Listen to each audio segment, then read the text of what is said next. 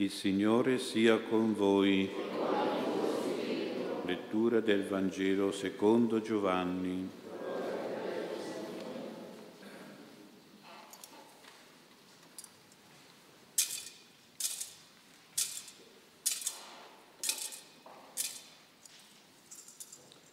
In quel tempo, passando, il Signore Gesù vide un uomo cieco dalla nascita e i suoi discepoli lo interrogarono Rabbi, chi ha peccato, lui o i suoi genitori perché sia nato cieco? Rispose Gesù, né lui ha peccato né i suoi genitori, ma è perché in lui siano manifestate le opere di Dio. Bisogna che noi compiamo le opere di colui che mi ha mandato finché è giorno, poi viene la notte quando nessuno può agire. Finché io sono nel mondo, sono la luce del mondo. Detto questo, sputò per terra, fece del fango con la saliva, spalmò il fango sugli occhi del cieco e gli disse, va a lavarti nella piscina di Siloe, che significa inviato. Quegli andò, si lavò e tornò che ci vedeva. Allora i vicini e quelli che lo avevano visto prima perché era un mendicante dicevano, non è lui quello che stava seduto a chiedere l'elemosina? Alcuni dicevano, è lui altri dicevano no, ma è uno che gli assomiglia. Ed egli diceva sono io. Allora gli domandarono in che modo ti sono stati aperti gli occhi? Egli rispose l'uomo che si chiama Gesù ha fatto del fango, mi ha spalmato gli occhi e mi ha detto va a Siloe e lavati. Io sono andato, mi sono lavato e ho acquistato la vista. Gli dissero dov'è costui?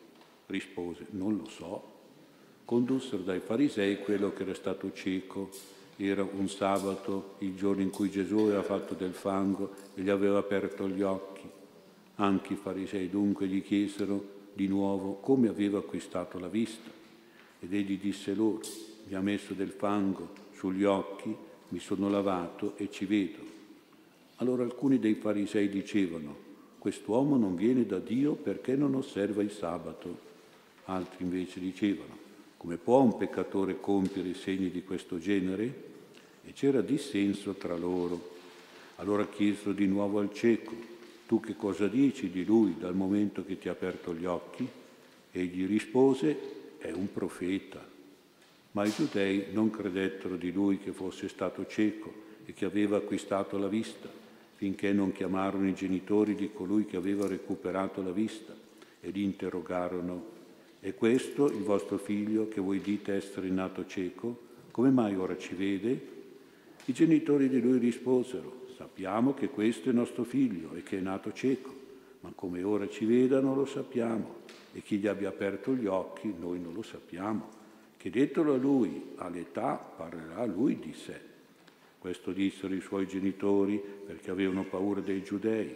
Infatti i giudei avevano già stabilito che se uno l'avesse riconosciuto come il Cristo venisse espulso dalla sinagoga. Per questo i suoi genitori dissero, all'età chiedetelo a lui. Allora chiamarono di nuovo l'uomo che era stato cieco e gli dissero, da gloria a Dio, noi sappiamo che questo uomo è un peccatore. Quello rispose, se sia un peccatore non lo so, una cosa io so, ero cieco e ora ci vedo. Allora gli dissero, che cosa ti ha fatto, come ti ha aperto gli occhi. Rispose loro, ve l'ho già detto e non avete ascoltato, perché volete udirlo di nuovo? Volete forse diventare anche voi suoi discepoli? Lo insultarono e dissero, suo discepolo sei tu, noi siamo discepoli di Mosè, noi sappiamo che a Mosè ha parlato Dio, ma a costui non sappiamo di dove sia. Rispose loro quell'uomo, Proprio questo stupisce, che voi non sapete di dove sia, eppure mi ha aperto gli occhi.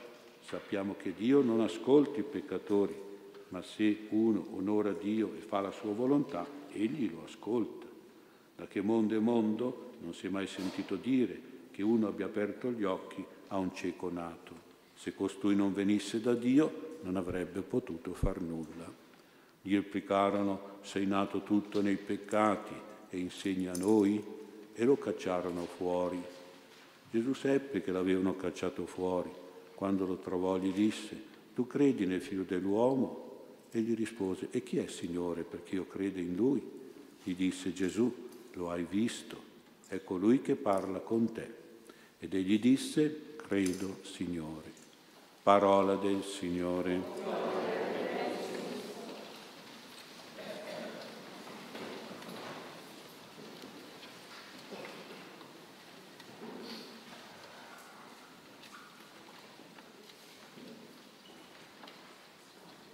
Sia lodato Gesù Cristo.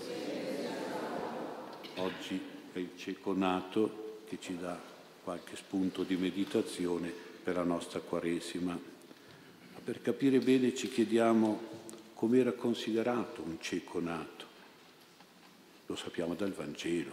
Era considerato come un peccatore, cioè un uomo segnato dal peccato. Infatti gli stessi discepoli dicono a Gesù, Maestro, chi è che ha peccato? Lui o i suoi genitori perché sia nato cieco.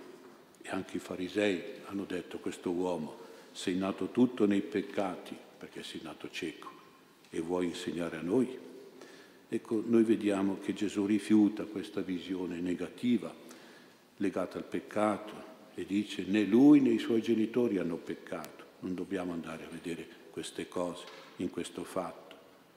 Solo parlando genericamente si può dire che un handicap, una disabilità o più in generale una sofferenza, una disgrazia, un incidente, una malattia, un dolore possa essere conseguenza di un peccato. È anche possibile, è anche così, possa essere conseguenza di un errore, di una irresponsabilità sociale, è anche così. Però Gesù dice che questo fa capire che è un dolore innocente, senza colpa quel cieco lì non aveva peccato, era nato così, nato, e quindi è un dolore innocente, noi chiamiamo così, ma poi Gesù dà anche una visione positiva di queste persone che ci sono ancora eh? e deve diventare anche una nostra visione, perché può succedere anche noi che diventiamo un po' comportatori di handicap, un po' malati, eccetera. Gesù dice che sono persone che permettono di manifestarsi le opere di Dio. È una bella visione, una visione proprio positiva. Dice Gesù, è perché in Lui siano manifestate le opere di Dio. C'è qualche grazia, qualche miracolo, voleva dire questo Gesù. E quali sono le opere di Dio? Sono sostanzialmente tre le opere di Dio. Dio è creatore, ecco quindi l'opera della creazione, delle cose belle e buone della natura Dio è Salvatore in Gesù, ecco, le opere della guarigione, della liberazione, della redenzione. Dio fa le opere di santificazione attraverso lo Spirito Santo. Vedete, il Padre, il Figlio e lo Spirito Santo fanno queste opere di bene e noi dobbiamo vederle e si manifestano anche in queste situazioni. Noi dobbiamo vedere questo miracolo proprio in questa apertura degli occhi, cosa può essere stato. Dio creatore deve aver creato le pupille in questo uomo e Dio Padre creatore può fare anche questo. E Gesù Salvatore, guaritore, deve aver guarito questi occhi malati e l'ha guarito con la sua saliva e lo Spirito Santo poi ha guarito anche gli occhi in senso spirituale con l'acqua della piscina di Siloe. Ecco, queste opere di Dio sono opere di guarigione, di potenza, di miracolo, sono opere di amore, di misericordia e di pietà. E non sono soltanto opere di Dio, lo fa capire Gesù quando dice che noi dobbiamo compiere le opere del Padre. Noi voleva dire lui, Gesù e gli apostoli che erano con lui. Quindi gli ha fatto vedere che dovevano fare queste opere, soprattutto verso i malati, verso coloro che erano portatori di handicap, verso tutti coloro che soffrivano. Come potevano eh, fare queste opere? Per esempio attraverso le medicine, i farmaci. Il fango che Gesù ha fatto era simbolo di queste medicine che sono plasmato, spalmato sugli occhi. Ecco, ecco, noi abbiamo bisogno di medicine e di farmaci. La piscina di Siloe che cosa può rappresentare? Può rappresentare per esempio gli ospedali, gli ambulatori, le case di cura. Vedete che dobbiamo fare anche noi, dobbiamo metterci anche noi il nostro impegno per realizzare questo fango, cioè queste medicine e queste piscine, cioè questi luoghi di guarigione. sono opere che ci portano a imitare Gesù. E innanzitutto l'imitazione di Gesù inizia col vedere, e dice il Vangelo, Gesù vide questo uomo, come tutti non lo vedevano, lui l'ha visto, ma questo vedere Gesù vuol dire che si è avuto attenzione per lui, interessamento, avvicinamento, cura particolare. Qualche volta anche noi verso le persone malate giriamo gli occhi, facciamo finta di non vedere, non vogliamo vedere, ma Gesù vide. Tutti gli altri no, lui l'ha visto, l'ha visto e ha avuto un'attenzione particolare ed è poi intervenuto per alleviare la sua sofferenza, non tanto con una elemosina, perché si può dare l'elemosina e poi non guardarlo più, no, intervenuto proprio con una guarigione, con un'opera di guarigione che lui ha fatto. E quindi dobbiamo fare anche noi la Quaresima ci deve rendere sensibili verso tutti gli ammalati, verso tutte le persone che soffrono. Magari anche voi nella vostra scuola sapete se un bambino non sta bene, è ammalato. Avere questa sensibilità. Non vedete più il vostro compagno di vicino di classe. Interessatevi cosa ha, cosa è successo, non sta bene, a casa è ammalato. Insomma, questo vedere è importante. E poi operare, fare qualche cosa che si può fare per avere questa attenzione, questo impegno concreto per aiutare queste persone. Noi in Quaresima guardiamo in particolare a Gesù crocifisso, alle sue sante piaghe. Allora, meditando proprio la passione di Gesù, la via Crucis, vediamo, dobbiamo vedere proprio questo per pensare che dobbiamo aiutare tutte le persone che sono un po' crocifisse, magari da qualche malattia, da qualche difficoltà, oppure che stanno facendo una via crucis perché hanno tante sofferenze, persecuzioni, malattie, eccetera.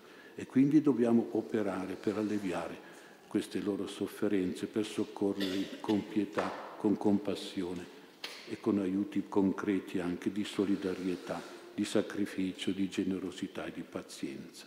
Pensiamo al Cireneo, no? che all'inizio è stato obbligato a portare Gesù, aiutare Gesù a portare la croce, dopo però l'ha fatto con, con generosità. Ecco. Quindi i soldati l'hanno obbligato, ma lui poi l'ha fatto con generosità. Pensiamo alla Veronica che ha asciugato il volto di Gesù nella via Crucis e anche quella donna ha avuto il coraggio di andare affrontare anche i soldati per asciugare il volto di Gesù che era tutto coperto di sangue, di sudore e di fatica. Ecco, quindi, e poi la Madonna addolorata che è rimasta sotto la croce per confortare Gesù che era in croce, per dirgli forza Gesù, resisti, stai sulla croce, perché gli dice, oh, scendi giù che ci crediamo. No, no, la Madonna lo confortava, lo consolava, lui vedeva la mamma sotto di lui e ha avuto la forza di affrontare la morte in croce. Ecco, vedete, noi dobbiamo, sono di esempi, esempi che ci devono far capire che il Signore è presente in tutte le persone che soffrono, che hanno malattie e dobbiamo fare qualche cosa per aiutarle, confortarle e cercare un po' di aiutarle, di guarirle. Tutto questo è frutto di una visione positiva che ci ha dato il Signore, che vuole che vediamo le opere di Dio, che facciamo le opere di Dio per tutte queste persone malate sofferenti.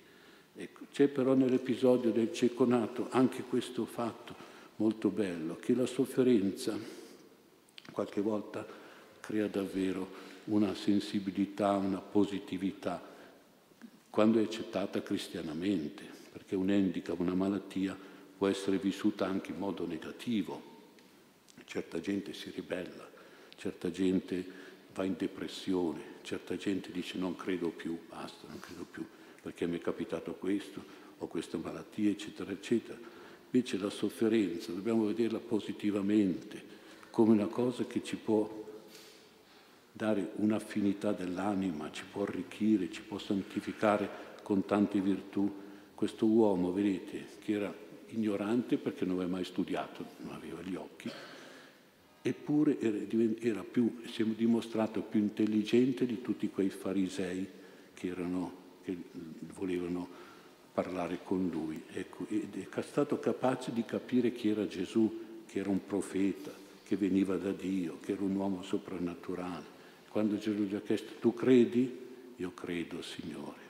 Ha avuto degli occhi spirituali molto più grandi, più forti, perché la cecità fisica ha acuito, ha fatto fare più grandi gli occhi spirituali, che questi invece farisei che avevano gli occhi fisici ma non vedevano la verità di Gesù, quello che era, chi era Gesù. Ecco, quindi vedete come a volte la malattia, l'endica, crea delle situazioni che certe persone diventano sante proprio, proprio per questa esperienza e acquistano una santità grandissima. Vi porto un esempio, un esempio di un santo abbastanza recente, è stato fatto santo da Papa Benedetto qualche anno fa, padre Damiano. Era un missionario del Belgio, vissuto nel 1800, che si è fatto trasferire nell'isola di Molokai. L'isola di Molokai era un'isola dove venivano buttati letteralmente dalle navi perché erano lebrosi, perché questi lebrosi erano proprio allontanati da tutti e tutti ammassati lì in quest'isola, senza naturalmente tante cure da parte del governo, ma praticamente buttati lì a morire. Non c'erano medici, non c'era nessuno che voleva andare ad aiutarli. Parliamo del 1800. Eh? E la zebra sappiamo che è una brutta malattia, ti mangia le mani, ti mangia il viso, ti mangia la, la, le gambe, i piedi, cioè è una cosa che veramente fa ribrezzo. Poi arrivano i topi che concludono il mangiare di questa malattia qua, che mangia proprio il corpo, quindi è una malattia infettiva. Loro li buttavano tutti in quest'isola di Molokai, si chiama così. E questo padre Damiano, missionario, ha detto no, io vado là perché ci sono dei lebrosi cristiani, devo assisterli, devo dargli i loro sacramenti, devo confessarli, insomma devo aiutarli in qualche modo, magari porto l'acqua, scavo il pozzo, faccio qualche cosa, insomma per alleviare le loro sofferenze, perché nella solitudine e nell'abbandono queste persone poverine morivano. Ecco, e quindi cosa è successo? Che lui ha fatto tutte queste cose da solo, eh, senza aiuto di nessuno, però a un certo punto si è ammalato anche lui. La, la lebbra è infettiva, lui non, non prendeva precauzioni, toccava i malati, li aiutava, li accarezzava, li confessava, stava vicino, eccetera e a un certo punto si è ammalato anche lui di lepra. E il primo momento uno dice, ma perché io, Signore, ma perché mi è venuto questo? Sono qui per aiutarlo. Perché? E perché? E poi dopo un momento chiaramente anche lui di, di, di crisi, un po' di, di, tristezza, così, si è dato da fare. Ha detto no, devo, eh, il Signore vuole così.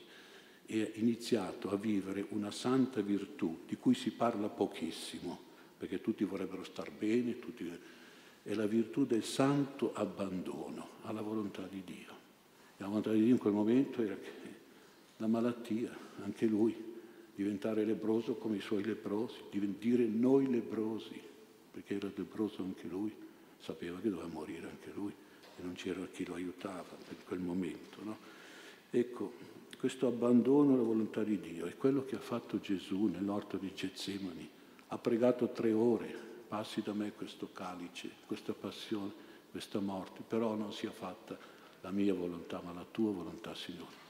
La volontà di Dio era quella lì e, Gesù è entrato nel santo abbandono, si chiama così, questa bellissima virtù che nessuno vorrebbe mai avere, ma che invece è fondamentale, importantissima, perché è quell'abbandono che ti fa dire Signore, vabbè, sono nelle tue mani, portami con te mi affido a te.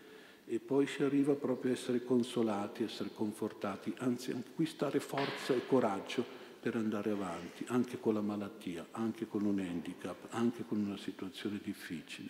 Eh Signore, come vuoi tu. E lo diciamo anche nel Padre nostro, sia fatta la tua volontà, come in cielo hai deciso tu così, lui ha detto sto povero missionario, hai deciso tu così che divento lebroso anch'io, così in terra, accetto, mi abbandono, la santo abbandono alla volontà di Dio. È durissima eh, questa virtù, ma è una virtù che fa santi, perché è la virtù stessa di Gesù. Padre, sia fatta la tua volontà. Ecco. Ecco. Quindi vediamo davvero che questo cammino a volte potrebbe succedere anche a noi, eh? Quando uno si ammala, quando uno va in ospedale, quando uno ha una, una crisi.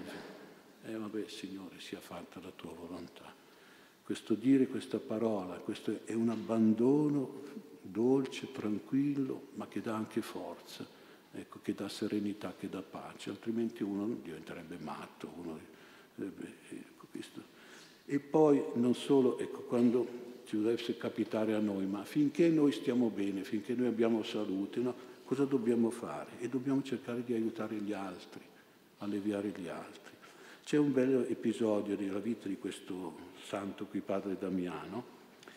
Quando è arrivato sull'isola l'ha aiutato una donna che non era cristiana, era una donna pagana, in quell'epoca c'erano i pagani, non erano cristiani, si chiamava Momi un giorno questa donna, che aiutava lui nel fare le cose finché poteva, perché era malato di lepra, però un po' camminava, un po' le mani qualcuna le aveva ancora, ecco, e a un certo punto vicino a una sorgente questa donna gli ha chiesto, padre fai di me una cristiana, era pagana.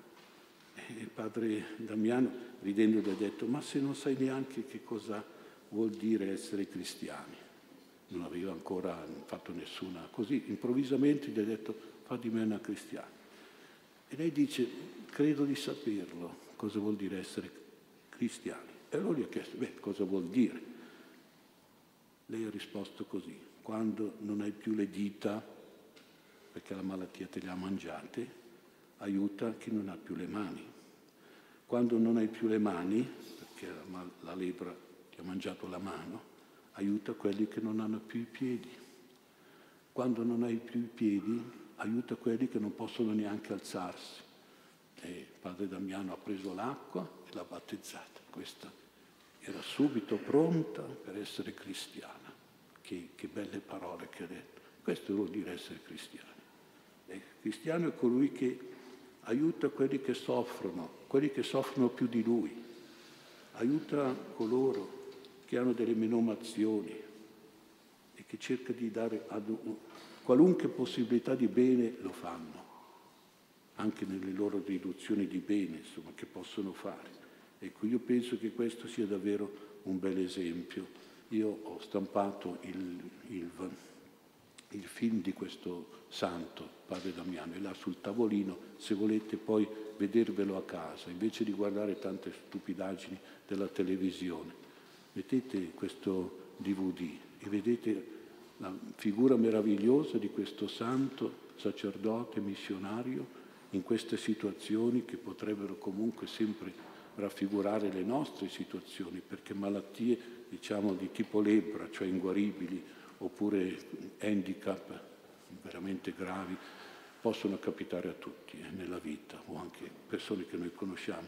Ecco allora il santo abbandono alla volontà di Dio, ecco, accettazione, che dà serenità, che dà pace, che dà forza e coraggio, e poi questa attenzione, vabbè, io ho questa malattia, posso fare del bene, ma quello è più malato di me, quello ha più bisogno di me, lo aiuto, ecco, tutto ciò che noi possiamo fare anche nelle nostre difficoltà, pensando chi è più in malattia di noi, più in sofferenza di noi, più in handicap di noi, ecco queste persone. Questo ci fa veramente cristiani modo eroico, in modo eroico. E qui abbiamo questo santo, l'ho detto proprio perché mi sembrava che raccoglieva un po' l'insegnamento del Vangelo di oggi e vediamo magari di invocarlo anche per le lebre di oggi che possono essere i tumori, possono essere altre malattie gravi che possono arrivare a noi o ai nostri cari e forse questo esempio di questo uomo è importante, di questo santo è molto importante.